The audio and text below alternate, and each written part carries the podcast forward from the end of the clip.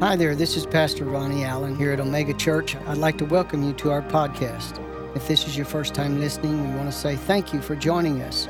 We hope this message equips you to follow God's voice. We believe that if you're searching, today your search is over. Thanks for being with us and enjoy. Father, we thank you. We're bringing our precious seed to the kingdom of God, the advancement of the kingdom. We just worship you and praise you for it. For Lord, we wouldn't have breath to breathe or talents to give or goods or services to exchange except you hadn't blessed the work of our hands. Lord, we take your blessing. Your blessing is what enriches us, makes us rich with no sorrow attached. We just worship you and praise you. We know that it may be even with tears today that we give. But when we do, you call it precious seed because it's the cost that's involved. As we do, you're not unrighteous to forget that work and labor of love, which we have shown and do show for the spreading of the gospel. Now, Lord Jesus, we thank you. We're expecting we will come again with shouts of rejoicing, bringing our harvest with us. Thank you, sweet Jesus. We give you the praise and the honor and the glory. Lord, Zona and I, you know that we can't prosper the work of their hands, but we have the promise of your word, and we stand on it with them in faith. In the name of Jesus. And everybody that believes it, say a hearty amen. Amen, amen, amen, amen. Glory to God. I got a couple of things that we're going to be changing. We're going to be uh, changing where, how we minister to our 180. Our 180, for the ones that don't know, is our teenagers. We will be breaking them down after the praise and worship on Sunday and let them uh, go into small groups. We want them in here to worship with us, and then we're going to dismiss them at this time, and they're going to go and uh, go into their small groups so we can get the Word of God line upon line for them. You follow? And that they can get to know each other. It's important that teenagers have the right kinds of friendship. So that's what we're going to be doing. And uh, we'll be having Friday nights once a month uh, for them to have a time of fellowship, okay? But we're going to be doing, doing uh, small groups right now, okay? Everybody, everybody got that? All right, so I encourage you if you have any teenagers, bring them with you on Sunday morning. Amen. They're going to have a great time and they'll, they'll be blessed as well. So we're going to dismiss them at this time. Let's give the Lord a praise for teenagers. Thank you, Jesus. Thank you, Jesus, for teenagers. You know, Pastor Zona, got saved and filled with the Holy Ghost when she was a teenager. I'm so glad because once we married, she needed all the Holy Ghost she could get. anyway, uh, God works with teenagers. I just want to throw that out there. You know, thank God he worked with a man named David when he was a teenager. He worked with another man named Joseph when he was a teenager. Two great men of faith in the Old Testament. Now we got some great people of great young people of faith and encourage them as much as possible. Father, we thank you right now for the spirit of wisdom and revelation knowledge. Thank you for opening the eyes of our understanding. Father, I thank you right now in the mighty name of Jesus that your presence is here. Lord, we clear our minds and we open up our hearts. We thank you for the entrance of your word bringing light and understanding. As far as I'm concerned, give me clear thought and accurate words to convey understanding. In Jesus' name, amen. I want to mention this and then I want you to turn to 1 Corinthians chapter 1. In the book of Ephesians, chapter 1, it makes this statement the eyes of your understanding being enlightened. Understanding something opens eyes your understanding has an eye in other words. It can see something and it couldn't see. When you don't understand something you can't see it. Are you following? Today we're going to get some understanding. Amen? The bible tells us in the book of proverbs get wisdom and with all thy getting with all thy getting get understanding. God wants you to understand. One of the greatest lies that i've ever heard is, is for us to think that God doesn't want us to understand Him. Well, you just, you never know about God as if He's some kind of fruitcake. That's quite the contrary. In fact, Jesus said the way that God was going to build his church is through revelation knowledge or knowledge that is revealed to the understanding. So we, we got to get understanding and how to apply the Word of God to our everyday life. Every day. Do we miss it? Sure. But the, we're seeking after understanding to apply it. And God's going to give us understanding today about a law. Now, for years, I've been hearing teachings on the word grace, and as if it's taught that grace is the opposite of law. And that is not the case. That's nowhere near the case.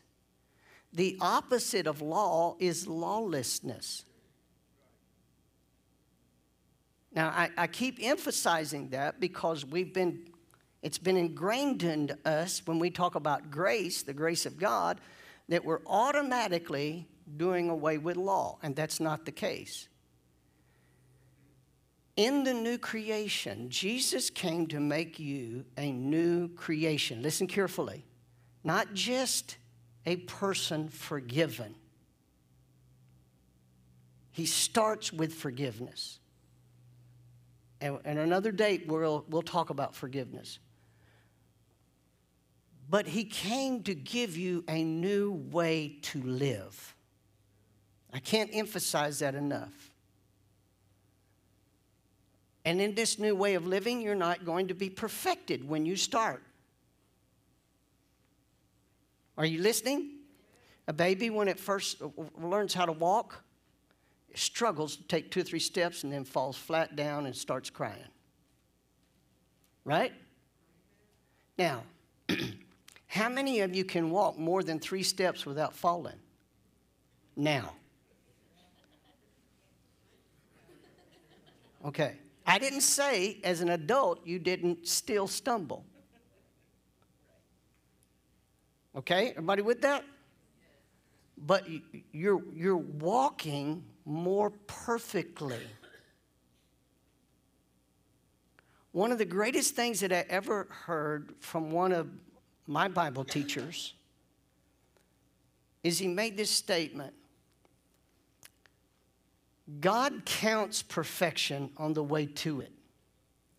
He counts it as if you are already flawless or mature. Are, are you listening? How many of you have, a, have had any children? You remember when they were babies and they, they fell down? Maybe they were, when you was teaching them how to, you took the training wheels off the bike. And they wobbled around and then they rode maybe a half a block wobbling like this, and then the bike fell over and they skinned their knees. How many of you are going to go over there and chew them out, kick them in the, in the shin, and say, You stupid fool? That's the perception, that is the perception of many people about God. And in reality, there are laws that govern riding a bike. I mean, you know, one of the laws is gravity. Okay. You've got to learn, you've got to maneuver. So here's what I'm saying to you about all of this is we have to learn these laws that govern so we can live the life. In the new creation, you're not just forgiven of sin, your whole spirit man, your spirit becomes alive to God. That's what it means to be born again. You become alive to God. You were a dead spirit like the devil is. You were cut off from the life of God. Jesus came to give you a new life. Listen very carefully. I'm going to make a statement here you've got to grasp. Jesus did not come to take you to a place called heaven. Now, when you leave this body, you will go to that place. That's true. But what gets you into heaven is the life of Christ.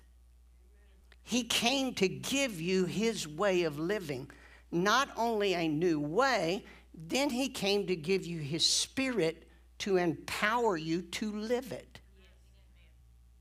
Because you this this way of life, this new way of living is so superior to fallen human nature, it does not understand it, it does not comprehend it, and it is in the spirit realm. And if your spirit is dead because you haven't made Jesus the Lord of your life, you have no idea what I'm talking about.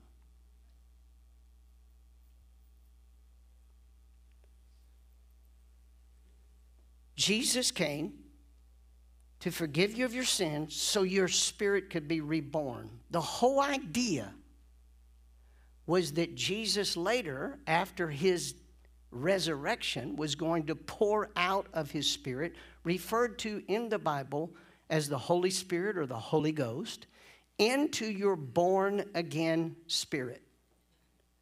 That is the personality, the nature, the character, and the force of the life of Christ being put on the inside of you. Now, you have to let that sink in for a moment. The Bible tells us that the very power that raised Jesus from the dead, if he dwells in you, he quickens your mortal body. How? By the Spirit that He sent to dwell in you. Now, listen very, very, very carefully to this part. These are two separate experiences. When a person gets born again, their spirit becomes alive to God. Now, a lot of people think that the Spirit of God comes to live in them at that moment. No, your spirit is alive to God. Now you are conscious of God. Follow? But the Holy Spirit wasn't poured out until the day of Pentecost. On the day of Pentecost, in fact, Jesus, when he ascended into heaven, this is what he told the, the disciples, those that were knew that Jesus was the Christ. He said, You go to Jerusalem and wait until you be endowed from on high. The, the reason why you wash the glass that's in your cover, the reason why you wash it is because you know you're going to fill it with substance. How many of you are going to drink out of a dirty glass? What happens when you take a dirty glass and you pour water in it? The water becomes contaminated. Yes? How many of you are going to drink some iced tea today after a flies flew in it? What are you going to tell the waiter or waitress if you went to eat? Uh, I need a new, I need a new, I need a new, or a fresh glass. Are you following? Being born again, your spirit becomes the container. And God wants your spirit to be born again so He can fill you with a substance. And that substance is the power, the character, the nature of Jesus, the anointed one. Everybody, everybody got that? I know I'm going slow and just talking to you.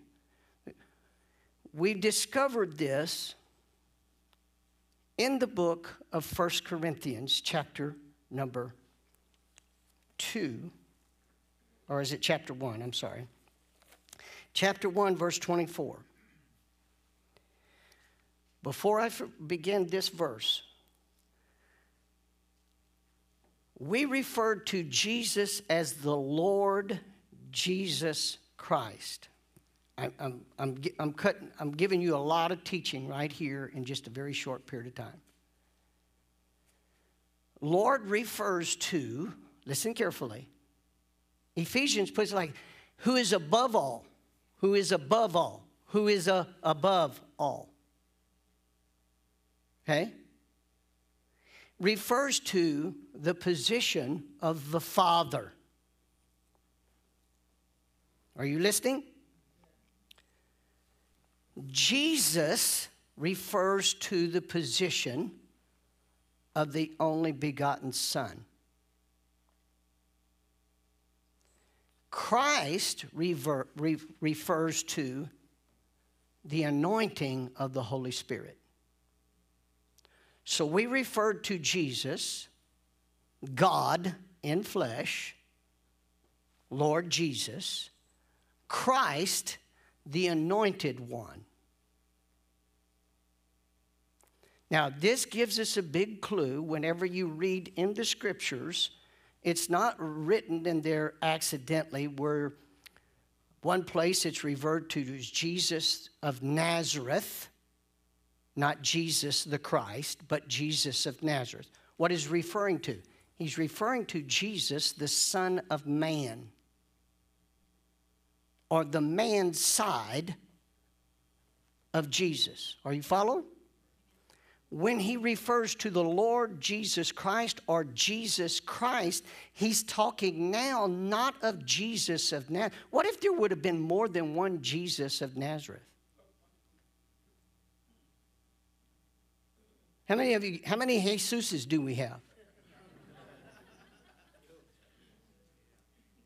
Are you, are you following me? now, don't misunderstand anything that I'm saying. I'm not saying that Jesus is not God because he is. He's very God, but he's also very man. And he's not half God and half man like the fairy tale or the fallacy of Greek mythology of Hercules. Half God, half man. No. He's all God and all man. Jesus walked on this earth not as a as God himself, but as a man without flaw in character, in nature, in morality, fulfilling all the high demands and quality of a person as if they had never sinned. And Jesus never sinned. He was in all points like was we with yet without sin. He was all tempted like we were, but he never sinned. Are you, are you understanding? Jesus not only came to save us from our sins, but he came to show us how to live from here on out. All right, everybody here? So when we refer to the word Christ, understand that it's an interchangeable word in the Old Testament called the Messiah. Remember what Jesus said to the disciples? He said, Who do men say that I, the Son of Man, am? You find this in Matthew 16. Who do men say that I am? And they said, Well, some of you think you're John the Baptist, some of them think you're one of the other prophets. And then he turned to them and he said, Now, who do you think that I am? And Peter popped up and said, Thou art the Christ.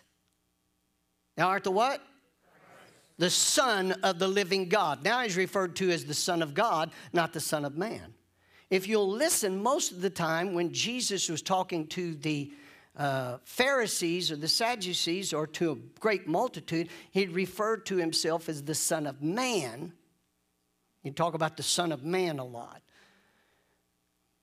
Okay? Because he's under the radar. He didn't want religious knotheads to know what he's talking about. Okay? So the word Christ means the anointed one. So Jesus, he's no longer just Jesus of Nazareth. Now he's Jesus, the anointed one. Okay? Now watch this because you're going to refer now into the New Testament. The New Testament, you're going to refer to him now as nothing more than Christ most of the time. Everybody with that? But it not only refers to the man, Jesus, but it refers to the anointing of that man. Okay? And what is the anointing? The anointing is God. How do you anoint anything? You take oil and you rub it in. You rub it in. Okay? when you get born again, now God wants you to be rubbed in your spirit with the nature and character and power of Jesus. Everybody with that? That's the value of it. And, and many people don't want to refer to that. By the way, Jesus said, once you receive power from on high, the the very person of Jesus, referred to as the Holy Spirit, would be with you forever. He's going to be inside you. Inside you. Not just around you, inside you. Now, verse 24, watch this. But unto them which are called, everybody say called. I want you to get that. That means invited. You're invited by God both Jews and Greeks. In other words, he puts no, listen carefully, no distinction between nationalities. Both Jews and Greeks, Christ, the power of God and the wisdom of God. Say that with me Christ, Christ. is the power of God and the wisdom of God. Now, Let's go to Isaiah chapter 10. This gives us a clue foretelling us what the anointing of the power of God will do. Okay? In the Old Testament, the Holy Spirit came up on prophets and people of old to accomplish things that they couldn't do by themselves. And it came upon them for that task and lifted. But in the New Testament, that power comes in you, your born again spirit. Okay? Now, that doesn't mean we always yield to the Holy Spirit. But guess what we're doing? we're learning to walk more proficiently in that power. In the book of Isaiah, chapter 10, and I'm not going to take time to read everything here, you need to read it for yourself, but the Assyrians had put the nation of Israel under bondage. And God says, The day is coming. Verse 27, chapter 10. And it shall come to pass in that day. What day?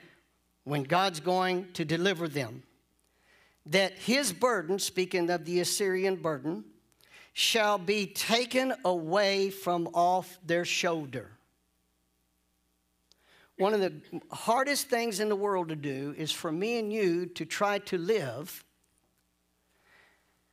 a lifestyle in Jesus without the empowerment of Jesus to live it. Are you, are you listening?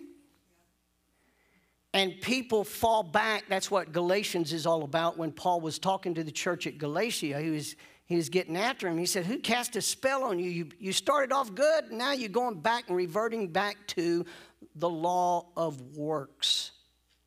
Because they were trying to convince every Christian that they must be circumcised. I just want to show you this. Circumcision in the Old Testament was a sign of a covenant. And it, it, it was applied to the reproductive organ. Everybody here? So, why was that applied? Because we're not going to reproduce after ourselves, we're going to reproduce after the covenant that God made with us. Now, Israel messed it up because they didn't have born again spirits. But God used it until Jesus came. You read the book of Galatians, that's what it's talking about. In the New Testament, we get circumcision, but it's a circumcision of the heart. That circumcision of heart is where we live out of in the New Testament. We live out of in here, out of the Spirit. It was designed to be lived after the Spirit because if you live after any other way, the empowerment of the Holy Spirit is supposed to fill your spirit, so now you're reproducing not after your kind, but after the Jesus kind.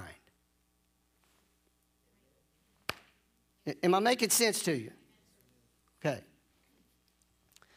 So, what, what he's telling us, foretelling us, is what the anointing does. He says right here, and it shall come to pass in that day the burden shall be taken away from off thy shoulder. In other words, he's put a burden on you. The flesh puts a burden on you. And his yoke from off thy neck. A yoke means you're in bondage, you become a slave. And the yoke, watch this, shall be destroyed because of the anointing.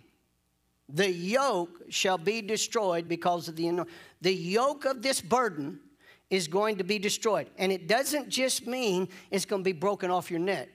What it means is, destroyed means it has to do, it's totally going to be so mangled and corroded by the power of God that you won't be in bondage to it ever again. Okay? So the anointing of the Holy Spirit in the New Testament now is referring to destroying the yoke of trying to live after the flesh to please God. And anybody that lives after the flesh will not please God. Everybody, everybody got that? Oh, glory to God. Acts chapter 10.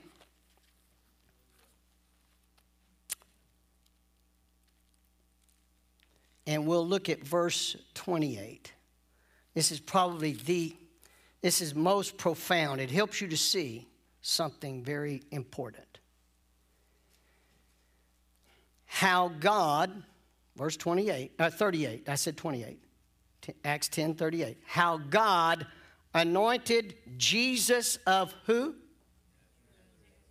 Nazareth, the man. With what? The Holy Ghost and with what? Power. Now, we know that Jesus was God, but he did three, 30 years that he didn't do anything as an anointed man. He did it as a righteous son of man. Okay? And Jesus became filled with the Holy Spirit and with power, who went about doing good. Now, this is where the this is where work good works comes in. Okay? It comes in after you're infilled with the Holy Spirit. After the very nature and character of God comes in, because you're not trying to produce it out of yourself. You're producing it now because your spirit is in relationship with the Holy Spirit. It's called being a joint heir. Now, what? Notice what he happened. At healing all that were oppressed of the devil, for God was with him. God was with him. Now, when did Jesus become filled with the Holy Spirit? Now, listen very carefully. When did he become anointed? I'll say it that way with the Holy Spirit. The day that he was baptized by John the Baptist in the River Jordan, he comes up out of the water. The Holy Spirit descends on him like a dove. Now, the Holy Spirit is not a dove. Everybody with that? He descended. How does, it how does uh, uh, a dove descend? It kind of hovers and lights. Okay? And when the, that Holy Spirit descended on him like a dove, a voice from heaven, and everybody heard it, a voice from heaven came out and said, This is my beloved Son in whom I am well pleased. Oh my goodness.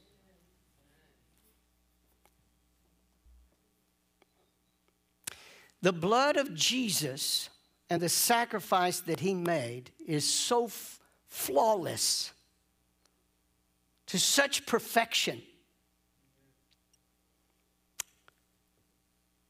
that when you get born again and the, and the infilling of the Holy Spirit comes into your spirit, God is saying to you, This is my beloved child in whom I am well pleased.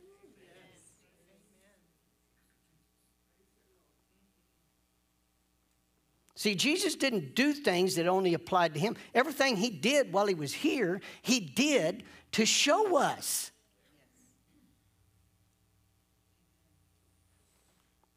Wow. All right, so after that point is when Jesus started performing what we referred to as miraculous works. Okay? Cast out devils, healed the sick, made great provisions that was against all just a human being. Now we know that he was God. Don't understand that. Uh, don't misunderstand that. I want everybody to understand. I believe Jesus is God, but he's God manifested in the flesh. He stripped himself of God power and came down here and subjected himself to the same kinds of pressures that we lived, yet without sin. Okay? Everybody, everybody still with me? Yeah, I to make sure you're, I don't want you to go out and say things I'm not saying. Now, let's go to the book of Romans, chapter 8.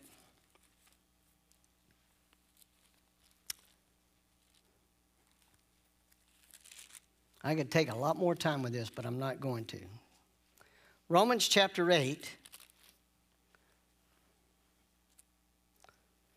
Well, I'm going to read verse 16. The Spirit Himself beareth witness with our spirit that we are the children of God. When does that happen? When you get born again. Make Jesus the Lord of your life. You have a load, that, a, a pressure that's taken off of you, a condemnation that's been broken over your life of confining you to the weak and beggarly elements of this world system. All right? And so it bears witness when you realize that you're freed from all that. He's forgiven you of your sins and trespasses. But watch verse 17. And if children, then heirs. Heirs of God and joint heirs with Christ. The emphasis is on the anointed one and his anointing. When you make Jesus the Lord of your life, you become a member of the body of Christ. So you become anointed with Jesus which was referred to as the Son that he was well pleased in. Jesus did a perfect work at Calvary. Making you in right standing with God as if, as if you had never sinned. Now, the purpose of that is so that he could fill you with the same anointing and rub his nature, his character, his ability upon your spirit man. Rub it in until now you are not trying to produce anything by yourself. Now, this is exciting. It, it, it, it's very exciting. How many of you have been frustrated with yourself? The rest of you lying. We've all been frustrated with ourselves. Okay? And you know, you know, well, God's not looking for you to be perfect after the flesh. That's why no man can be justified in the eyes of God after the flesh. What's He justifying you for? He's qualifying you so that you could have the nature of Jesus and the empowerment of that nature now to be able to live through you. But it's after the spirit life, Romans chapter uh, 8 says, after the spirit life that's in Christ Jesus has freed me from the law of sin and death. One of my, one of my dad's favorite verses is where we're going to go next. Go with me to book of Colossians. Glory to Jesus. I, I, I hear him say it now. I've heard him quote this so many times, and it's, it's worth repeating. Colossians 1:27 To whom God would make known what is the riches of the glory of this mystery among the Gentiles. In other words, against, among those that are not saved. Which is, which is which is, which is Christ in you, the hope of glory. The only hope of us having the splendid life, or we'll say it another way, the heavenly life on this earth surrounded by a worldly system that opposes God. The only hope, the only way we can expect this is through Christ in you. It can't happen any other way. Christ in you, the hope of glory. If you want to overcome whatever it is you're facing, the only way you're going to overcome it is through Christ in you. His empowerment, His nature, His character coming in you in the form, listen carefully, in the form of His Spirit called the Holy Spirit. God was, Jesus was anointed, Jesus of Nazareth was anointed with the Holy Ghost. I promise you, if Jesus was anointed with the Holy Ghost, you definitely are going to be needed to be anointed with the Holy Ghost.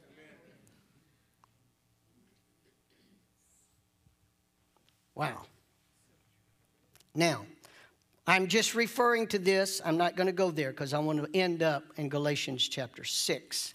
So you can turn to Galatians chapter 6. Thank you, Jesus. But I'm going to refer to 1 Corinthians chapter 2 verse 4. Paul the apostle who was a persecutor of the church met Jesus on the road to Damascus.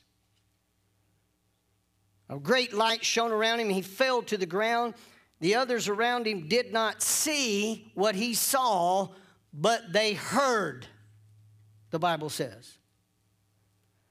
And he said, Who are you? And Jesus said, I am Jesus whom you persecute. Okay? We know that he gets saved, receives Jesus, his eyes were opened, he, he gets filled with the Holy Spirit, and so on and so forth. We get down to now where Paul is no longer Saul of Tarsus, but now he's Paul the Apostle. And he's going out all to the Gentiles preaching the gospel of Christ. You go check it out. That's what he said the gospel of Christ.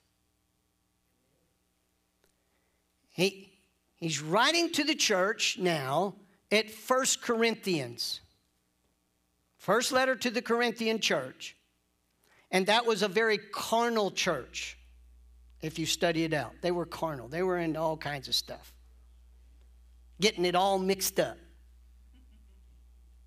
And Paul says, When I came to you, I didn't come with enticing, this is chapter 2.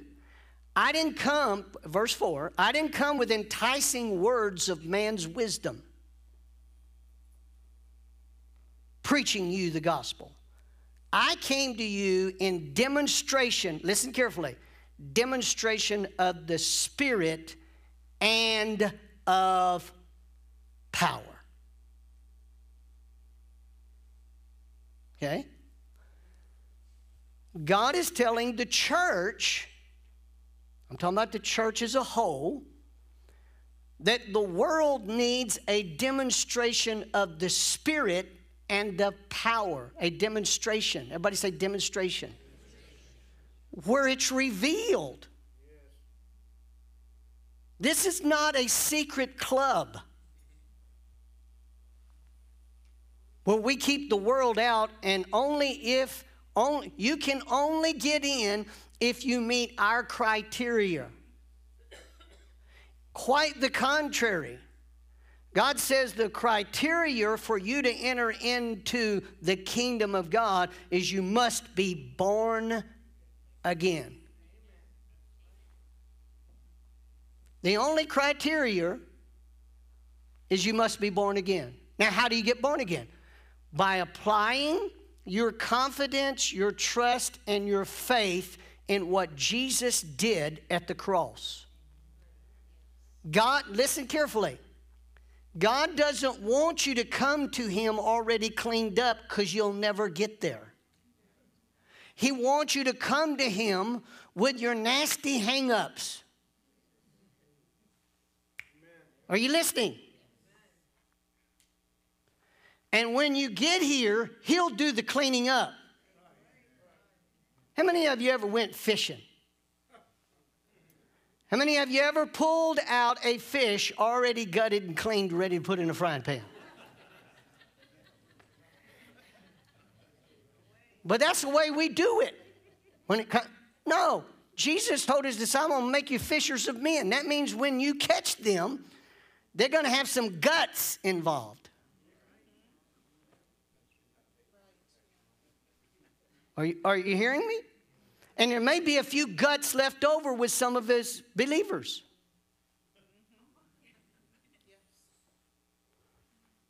If you've never gutted a fish, you ought to do it once. God's wanting to gut us of our dead spirit. Then we're worth something in the kingdom of God. That's why they're waiting on a demonstration. Everybody say demonstration. I'm going to read these last two verses, then we're going to draw this to a close. We're going to do something today. In first, I mean in Galatians, excuse me, Galatians chapter 6, verses 1 and 2. Brethren, if a man be overtaken in a fault, now a fault doesn't mean necessarily it's a grievous moral sin, it means a shortcoming. You which are what? Spiritual. This determines spirituality. Restore such a one in the spirit of meekness, considering thyself, lest thou also be tempted.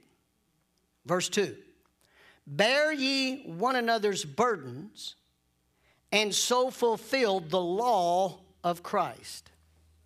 Now, listen carefully. That doesn't mean that God wants you to go around carrying everybody's burdens.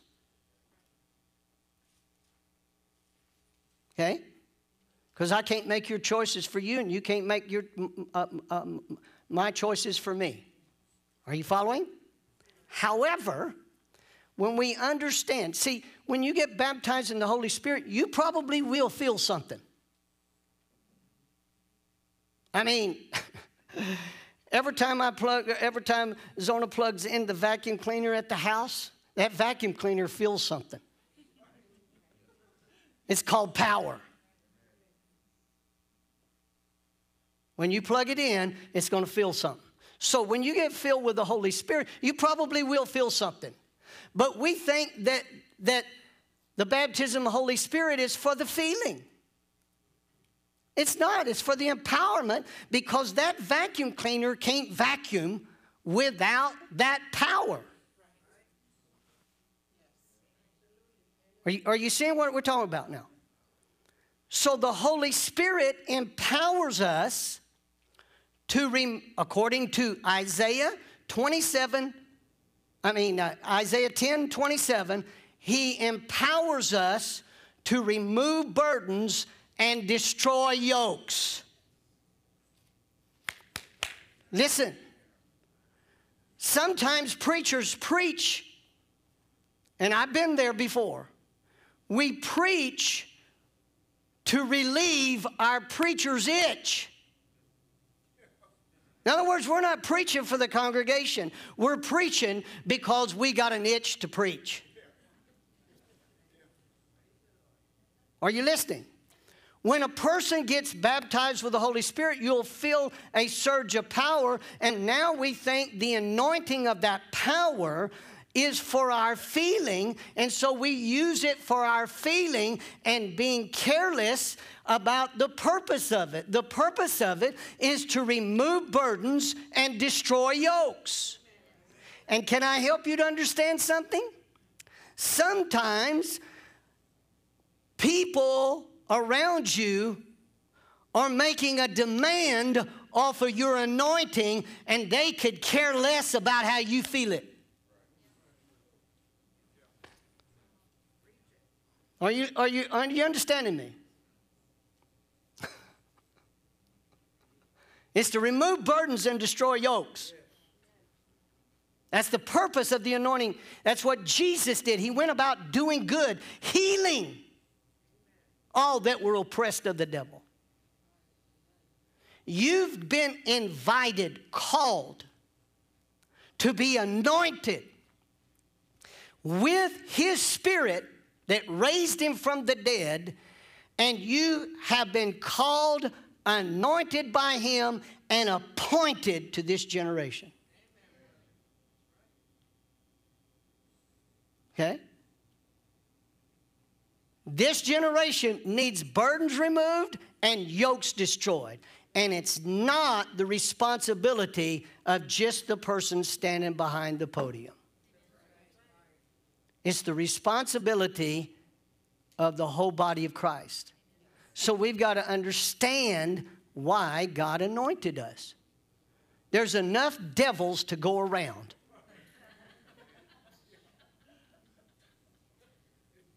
Right?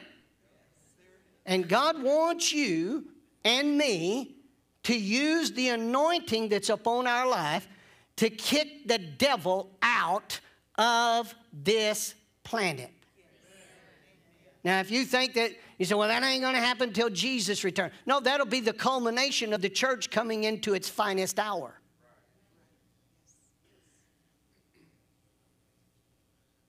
In fact, I got news for you. Jesus is going to sit on the throne in heaven until, until, until the church, the footstool, is made all of its enemies under its feet.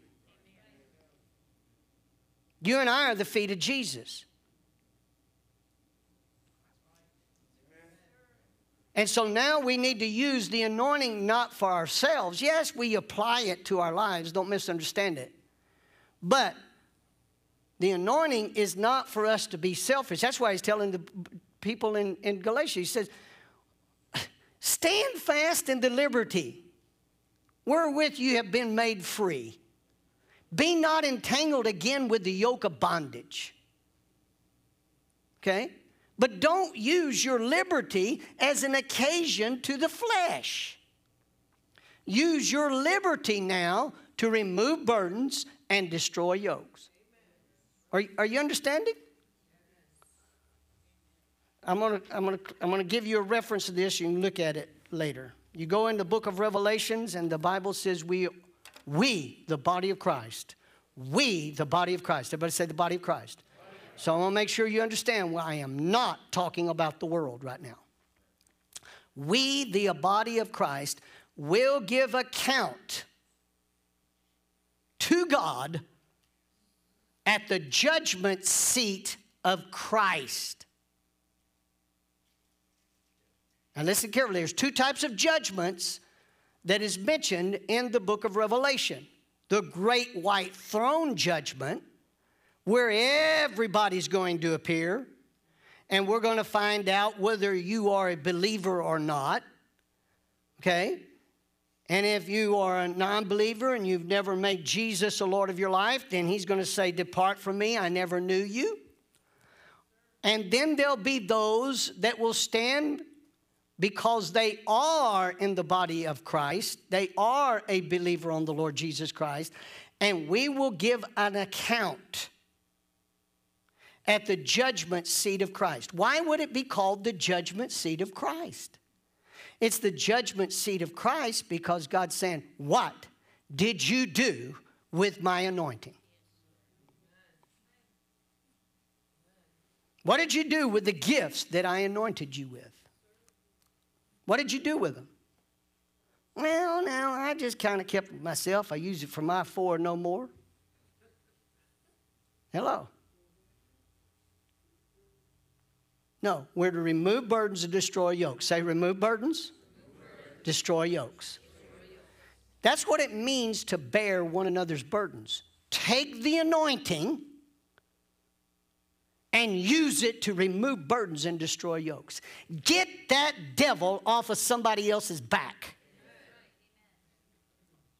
Now, get it off of your back too. I, I, I get that. We got to start there because you got to practice what you preach. But it's also to get it off of somebody else. And if we don't comprehend that, we'll think that church is all about coming and getting what I need and what I need, what I'm facing, what I need, what I need, what I'm facing. Well, that's important. But God is shifting the church now to understand its role in this age. And listen, if our nation is going to be turned around, it's going to be turned around by the anointing of Jesus the Christ flowing through the body of Christ to this generation. Okay? And that, that's in every form. That's in every form, every arena of your life. That's in your finances. That's in the financial arena. That's in, that's in the, the family arena. That's in, the, that's in, of course, the, the medical field. That's also in the law enforcement field. I dare not want to be in law enforcement without the Holy Ghost. Okay? I, definitely wouldn't want to be in, in, in the medical field without the anointing of the Holy Ghost. I definitely would not want to be in entertainment without the Holy Ghost because that's a cesspool. Are you, are you understanding? Every arena of life, God wants you to use the anointing, the life, the, the nature, the character of Christ to absolutely demonstrate to a world that has been plagued by the bondages of the lies of the devil. That's why when, when we go out into the world that God's given us, even on the job, listen carefully. Listen, listen. I want you to listen. Oh, Jesus, help us to get this. Your calling is not your job. If you look at your job as your now, can God use your job? Sure, He can. Sure, He can. Your calling is the anointing Christ in you. Are you following me? God could have you at a job that stinks, that you don't even like. I'm tired of hearing people say, well, find what you like to do and do it. I have not always got to do what I like. Tell that to Joseph. You mean he loved being in prison? God can use your present situation, the place that you're at right now, but if you'll yield to the Holy Ghost, He'll remove a burden, destroy your yoke, uh, destroy the yoke, and as you learn to yield to the Holy Spirit, He'll make it pleasurable in unpleasurable circumstances. Zona, Zona's been playing a song And she plays it probably nearly every day while she's getting dressed in the bathroom. One song, Spirit Lead Me. If you say no, I say no. You say go, I say go. I'll jump on it. If you say be quiet, be still, I'll stay quiet, be still. It, and and I, every time I hear that song, I go, oh my goodness. I, that's what God wants. When we, when we get to that point, then you're going to see the miraculous not only done, but it be done through you. Wow. Thank you, Jesus. All right, here's what we're going to do. We got five, ten minutes.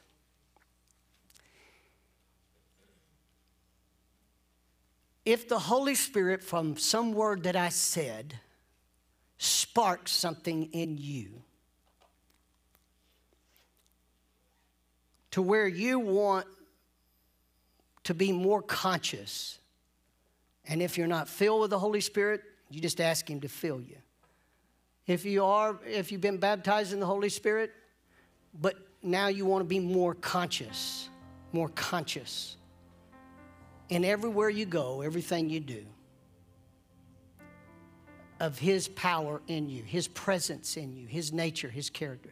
If that's you, I want you to get out of your seat and come down here in the front. Thank you, Jesus. Glory to God. Glory be to Jesus. Glory be to Jesus. Thank you, Jesus. Just worship Him. Just take a moment to worship Him. Thank you, Jesus. Thank you, Jesus. We just worship you. Thank you for your presence. Oh, Lord, what a privilege to be filled with your presence, to be filled in our spirits with your power, your nature, your character. Lord, we worship you. Lord, if there's anyone here that's never been filled with the Holy Spirit, right now, fill them with your presence.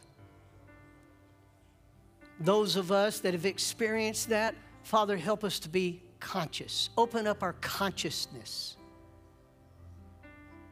to Christ in us, the hope of glory. We worship you. We worship you, we worship you, we worship you. Glory to God. The only hope in our life, individually, the only hope for this generation is Christ in us. We submit to you. Change the way we think. Give us the mind of your spirit. Glory be to God. Change our feelings. Help us to quit chasing feelings. and pursue your anointing. Glory be to God. Hallelujah. Oh, thank you, Jesus. Say this with me out loud. Just say it out loud. Jesus, you're the great baptizer of the Holy Spirit. Fill me to overflowing with your spirit. Possess my consciousness, possess my thoughts, possess my attitudes, possess, Father God, all my actions. Help me to pursue Christ in me. Thank you, Jesus. Glory to God. Now just worship Him for a little bit. Just worship Him. Oh, Lord, we worship you. We worship you. We worship you. We worship you. We worship you. Glory to God. I thank you, Father, that yokes, burdens are being removed and yokes are being destroyed. Burdens are being removed and yokes are being destroyed. Thank you, Lord. Thank you, Lord. Thank you, Lord. Glory to God. Things that we've struggled with according to the flesh and tried to handle ourselves. Father, I thank you right now in the name of Jesus that the burden and the yoke is being destroyed over that in the name of Jesus. Oh, hallelujah. We rely upon your ability, your power, your strength, your might, your nature, your character. Glory be to God. Glory be to God. Glory be to God. Hallelujah. Hallelujah. Glory to God. If you, if you have the evidence of speaking in tongues, it would be a good idea right now just to speak in tongues. Just talk to him out of your spirit.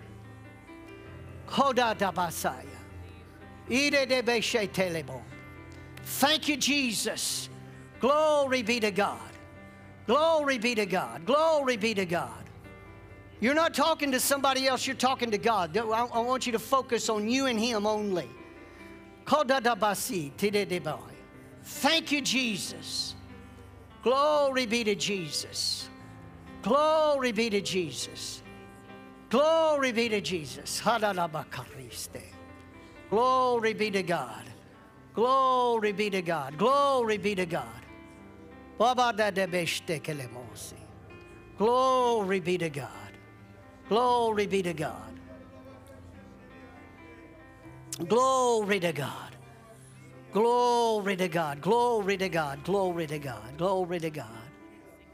Glory to God. Now I want you to look at me just a moment, just one minute.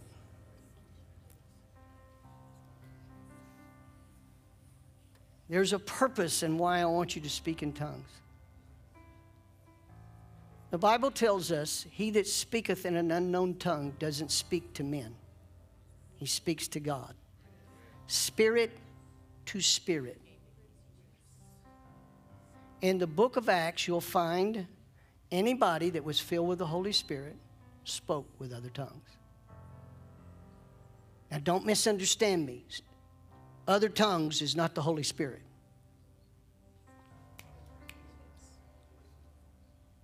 Okay? It's the language of spirit to spirit. You're getting your carnal mind out of the way. My mind gets in the way many times. Because I always got think I got to figure everything out. It's getting your mind out of the way to where you're talking spirit to spirit. When you speak in other tongues, the Bible says you build up yourself on your most holy faith. In other words, it's taking you to a dimension of consciousness. Of consciousness that you're reliant, dependent upon Christ in you. You need him to fill him with you, you need him to fill you with his thoughts, his attitudes. We ain't even talked about attitudes. So many times we as Christians have some attitudes and we don't know how to get rid of them. I'll, I'll just leave it right there. Speaking in an unknown tongue gets you past your consciousness your attitude to where you're conscious and you and you enter it by faith because you have to get your mind out of the way. All the other times that I pray in English, for you that are Spanish, you may speak Spanish, but it's those are languages of the conscience, uh, uh, of the intellect. You had to be taught those. Okay? The language of the Spirit, speaking in another tongue, is where you are now speaking out of here and not out of here.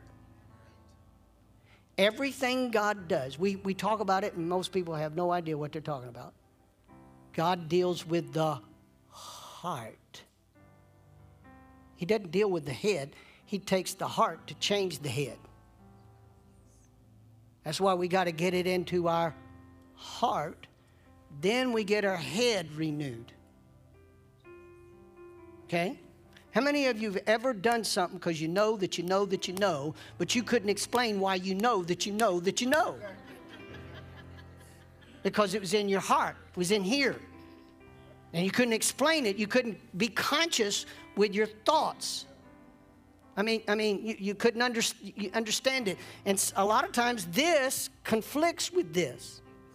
So speaking in an unknown tongue is getting that out of the way so now, Lord, I'm dependent on your thoughts. Then you, the Bible tells us, then you pray for an interpretation of what you're saying. Then God will give you a direction on what to pray for if you need to pray in English or your native tongue. Okay? Do you understand what we're talking about now? It's not trying to get you to act foolish. This is it's trying to help you understand this way of living. Okay, Father, I thank you right now. In the name of Jesus, for every person here, every person viewing by live stream, Lord, I thank you for the outpouring of your Spirit on this generation. I thank you, Lord Jesus. Help us as a body of believers to use the anointing you, you have given us of Jesus to be a blessing to this world. Father, we thank you right now that your grace surrounds us like a shield, follows us wherever we go. We hear your voice, and the voice of another we won't follow. We thank you, Lord Jesus, that you've given your angels charge over us, our families, our properties, and our goods. And you've given us the name of Jesus to use, which we invoke right now. And we declare, in the mighty name of Jesus, there'll be no tragedy named among any of us. Father, fill us so full of your love that as we go into our everyday lives, that every person we come in contact with, that your love just oozes out of us and touches them. We give you the praise and thanksgiving for it in Jesus' name. Thank you for joining us today. I'd like to say thank you for all those who give and support this ministry. I pray that you've been blessed and challenged by the podcast today. For more information on how to give, you can visit omegachurch.com. Thank you for believing in our mission.